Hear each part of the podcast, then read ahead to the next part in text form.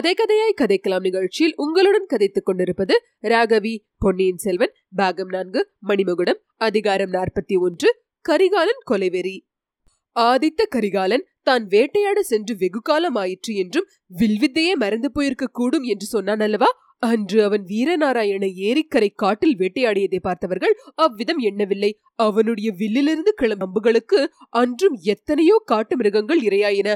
முயல்களும் மான்களும் கரடிகளும் சிறுத்தைகளும் செத்து விழுந்தன. விலங்கு எதுவும் கண்ணில் படாத போது வானத்தில் பறந்த பறவைகள் மீது அவனுடைய அம்புகள் பாய்ந்தன.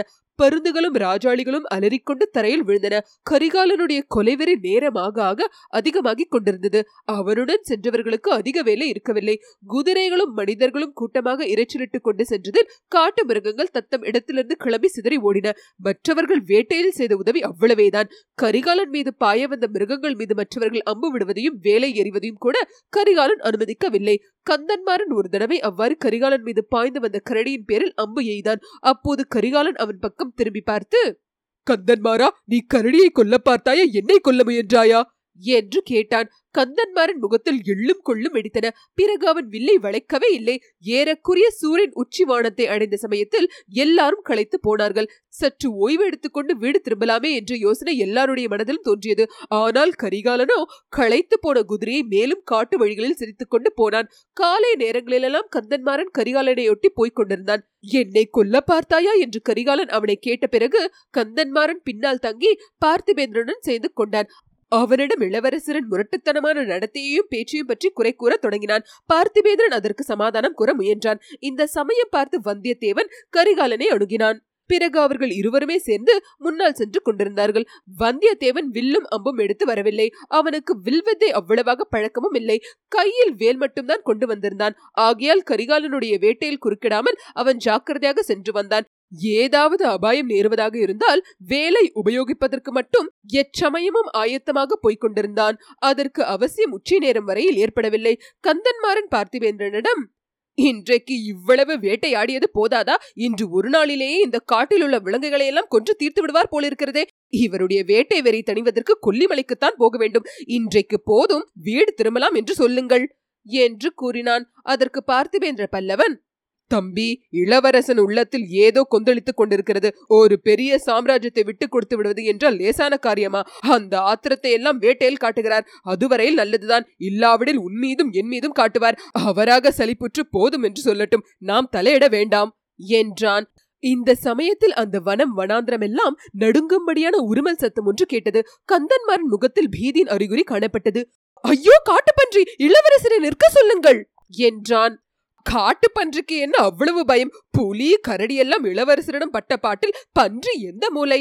என்றான் பார்த்திபேந்திரன். நீங்கள் தெரியாமல் சொல்லுகிறீர்கள். இந்த காடுகளில் உள்ள பன்றிகள் புலி கரடிகளை சின்ன பின்னமாக்கிவிடும் யானையை முட்டி கீழே தள்ளிவிடும். குதிரைகள் லட்சியமே இல்லை. அம்பும் வேலும் காட்டுப்பன்றியின் தோளில் பட்டு தெரித்து வெளியே வருமே தவிர தன் உடலுக்குள்ளே போகாது. ஐயா ஐயா நில்லுங்கள்! என்று கந்தன்மாரன் கூச்சலிட்டான். அதே சமயத்தில் காட்டு புதர்களில் ஒரு சிறிய சுழல்காற்று அடிப்பது போன்ற அல்லோல கல்லோலம் ஏற்பட்டது. மறு நிமிடம் குட்டி யானையை போன்ற கரிய பெரிய உருவம் வாய்ந்த இரண்டு காட்டு பணிகள் வெளிப்பட்டன. அவை ஒரு கண நேரம் நின்று குதிரைகளையும் அவற்றின் மீது வந்தவர்களையும் உற்று பார்த்தன. கந்தன்மாறன் ஜாக்கிரதை ஐயா ஜாக்கிரதை! என்று கூச்சலிட்டான். பின்தொடர்ந்து வந்த வேட்டைக்காரர்களில் சிலர் இதற்குள் அங்கு வந்து சேர்ந்து விட்டார்கள். அவர்கள் தாரை தப்பட்டைகளை பிராணன் போகிற அவசரத்துடன் முழங்கிக் கொண்டு கா கூ! என்று கூச்சலிட்டார்கள். அந்த பன்றுகள் என்ன நினைத்துக் கொண்டனவோ என்னவோ தெரியவில்லை. ஒருவேளை அவற்றின் குட்டிகளை நினைத்துக் கொண்டிருக்கலாம். குட்டிகளுக்கு ஆபத்து வராமல் தடுக்க வேண்டும் என்ற உணர்ச்சியால் தூண்டப்பட்டிருக்கலாம். அல்லது தாரை தப்பட்டைகளின் சப்தத்தை கேட்டு மிரண்டிருக்கலாம். பன்றுகள் இரண்டும் வெவ்வேறு திசையை நோக்கி பித்துக் கொண்டு ஓடத் தொடங்கின. கந்தன்மாரன் அதை பார்த்துவிட்டு கோமகனே அவை போய் தொலையட்டும். ஐந்தாறு வேட்டை நாய்கள் இல்லாமல் ஒரு காட்டுப்பன்றியை துரத்தி கொள்ள முடியாது என்றான். கரிகாலன் அதை காதில் வாங்கிக் கொள்ளாமல் வில்லை வளைத்து அம்பை விட்டான். அது ஒரு பன்றியின் முதுகில் போய் தைத்ததை பார்த்துவிட்டு இளவரசன் ஆஹா! என்று உற்சாக கோஷம் செய்தான். அடுத்த கணத்தில் அந்த பன்றி உடம்பை ஒரு உலுக்கு உலுக்கியது. அம்பு தெரித்து கீழே விழுந்தது. பன்றி மேலே ஓடியது. கந்தன்மாரன் அப்போது சிரித்த சிரிப்பில் ஏளனத்தின் துணி தெரிந்தது. கரிகாலன் அவனை பார்த்து கந்தன்மாரா எங்கே ஒரு பந்தயம்? நானும் வந்தியத்தேவனும் அந்த பன்றியை தொடர்ந்து போய் அதை கொன்று எடுத்துக்கொண்டு வருகிறோம். நீயும் பார்த்திபேந்திரனும் இன்னொரு பன்றியை துரத்தி போய் கொன்று எடுத்து வாருங்கள். இந்த பன்றிகள் இரண்டையும் கொல்லாமல் அரண்மனைக்கு திரும்பக்கூடாது. என்று சொல்லிக்கொண்டே குதிரையை தட்டிவிட்டான். வந்தியத்தேவனும் அவனுடன் சென்றான். அவர்கள் தொடர்ந்து சென்ற காட்டுப்பன்று எந்த திசையில் எந்த வழியாக போய்க் கொண்டிருக்கிறது என்பது கொஞ்ச நேரம் வரையில் தெரிந்து கொண்டிருந்தது. ஏனெனில் பன்றி சென்ற வழியில் இருந்த செடி கொடிகளும் புதர்களும் அந்த பாடுபட்டிருந்தன. பின்னர் ஒரு சிறிய கால்வாய் குறுக்கிட்டது. அது காட்டில் பெய்யும் மழை தண்ணீரை ஏரியில் கொண்டு சேர்க்கும் கால்வாய். அவ்விடத்துக்கு வந்த பிறகு பன்றி எந்த பக்கம் போயிற்று என்று கண்டுபிடிக்க முடியவில்லை. கால்வாயை கடந்து அப்பால் உள்ள காட்டுக்கு சென்றதா? கால்வாய் ஓரமாக இந்த பக்கமாகவோ அந்த பக்கமாகவோ சென்றதா என்பது அறிய முடியவில்லை. அச்சமயம் கால்வாயின் வழியாக தெரிந்த ஏரியின் விசாலமான நீர்ப்பரப்பில் தெரிந்த ஒரு காட்சி அவர்களுடைய கவனத்தை ஈர்த்தது. படகு ஒன்று வந்து கொண்டிருந்தது. அதில் இருந்தவர்கள் பெண்மணிகள் என்றும் அறியக்கூடியதா இருந்தது. ஆனால் அவர்கள் யார் என்று தெரிந்து கொள்ள முடியவில்லை. வந்தியத்தேவனும் கரிகாலனும் அச்சமயம் இருந்த இடத்தை நோக்கியே படகு வருவதாக முதலில் காணப்பட்டது. பிறகு திசை சற்று திரும்பி ஏரி கரையோரமாக இருந்த இன்னொரு தீவை நோக்கி சென்று படகு மறைந்து விட்டது. வல்லவரையா படகில் வந்தவர்கள் யாராயிருக்கும்? பெண்மணிகள் போல தோன்றினார்கள் அல்லவா? என்றான் கரிகாலன். பெண்கள் போலத்தான் தோன்றியது. அதற்கு மேல் எனக்கும் தெரியவில்லை. என்றான் வந்தியத்தேவன். ஒருவேளை சம்புவரையர் வீட்டு பெண்களா இருக்குமோ இருந்தாலும் இருக்கலாம். ஆனால் அவர்கள் ஏன் இவ்வளவு தூரம் வர வேண்டும்? ஆமாம் அவர்களா இருக்க முடியாது. காலையில் பழுவேட்டரையர் புறப்பட்டு போய்விட்டார் அல்லவா? நிச்சயம்தானா? நிச்சயம்தான் ஐயா அரண்மனை வாசல் திறப்பதையும் அவர் யானை மீது வெளியே போனதையும் நானே பார்த்தேன். அவர் மட்டும்தான் போனாரா? ஆமாம் கிழவர் மட்டும்தான் போனார். இளையராணி போகவில்லை. அந்த கிழவரை போன்ற வீராதி வீரனை எங்கே பார்க்க போகிறோம்? என் பாட்டனார் மலையமானை கூட பழுவேட்டரையருக்கு அடுத்தபடியாகத்தான் சொல்ல வேண்டும். ஐயா அந்த கிழவரை பற்றியெல்லாம் பிற சொல்லித்தான் கேட்டிருக்கிறேன். தங்களுடைய வீரத்தை போர்க்களத்தில் நேரில் பார்த்திருக்கிறேன். கடம்பூர் அரண்மனையிலும் பார்த்தேன். கிழவர்கள் குமாரர்கள் எல்லாரும் எப்படி நடுநடுங்க அடித்துக் கொண்டிருந்தீர்கள்? என்றான் வந்தியத்தேவன். அது உண்மைதான். ஆனால் எதற்காக அவ்வளவு தடபுடல் செய்தேனோ அந்த சந்தர்ப்பம் நெருங்கி வந்திருக்கும் போது எனக்கு உள்ளமும் உடலும் நடுங்குகின்றன. என்னை போன்ற பயங்கொள்ளி கோழை இந்த சோழ நாட்டிலேயே காண முடியாது.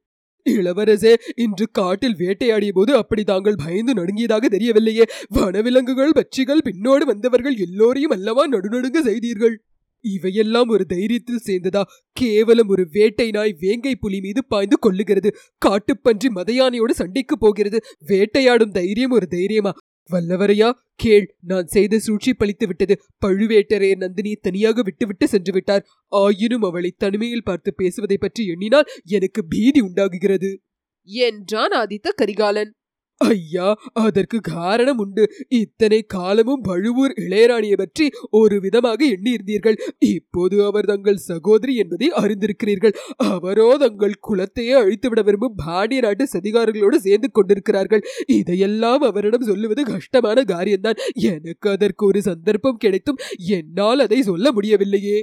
நண்பா நீ அறிந்து வந்து கூறிய செய்தி ஒவ்வொன்றும் திடுக்கிட செய்வதாகவே இருக்கிறது. இன்னமும் என்னால் நம்ப முடியவில்லை. ஆனால் சிற்சில பழைய விஷயங்களை யோசித்து பார்த்தால் உண்மையாக இருக்கலாம் என்று தோன்றுகிறது. எனக்கும் அவளுக்கும் இடையில் எப்பொழுதும் ஒரு மாயத்திரை இருந்து வந்தது. பழையாறை பெரிய பிராட்டியார் செம்பியன் மாதேவியார் நந்தினியுடன் நான் சவகாசம் வைத்துக் கொள்ளக்கூடாது என்று அந்த நாளில் வற்புறுத்தி சொன்னார். ஆனால் உண்மை முழுவதையும் சொல்லவில்லை. சொல்லியிருந்தால் இவ்வளவெல்லாம் நேர்ந்திராது. செம்பியன் மாதேவிக்கு முழு உண்மையும் தெரிந்திராமல் இருக்கலாம். யாரோ அனாதை ஊமை ஸ்ரீ வெற்று போட்டு போன பெண் என்று மட்டும் அறிந்திருக்கலாம். சுந்தர சோழரின் மகள் பழுவூர் இளையராணி என்பது ஒருவேளை தெரியாமல் இருந்திருக்கலாம். இத்துடன் அதிகாரம் நாற்பத்தி ஒன்று முற்றிற்று.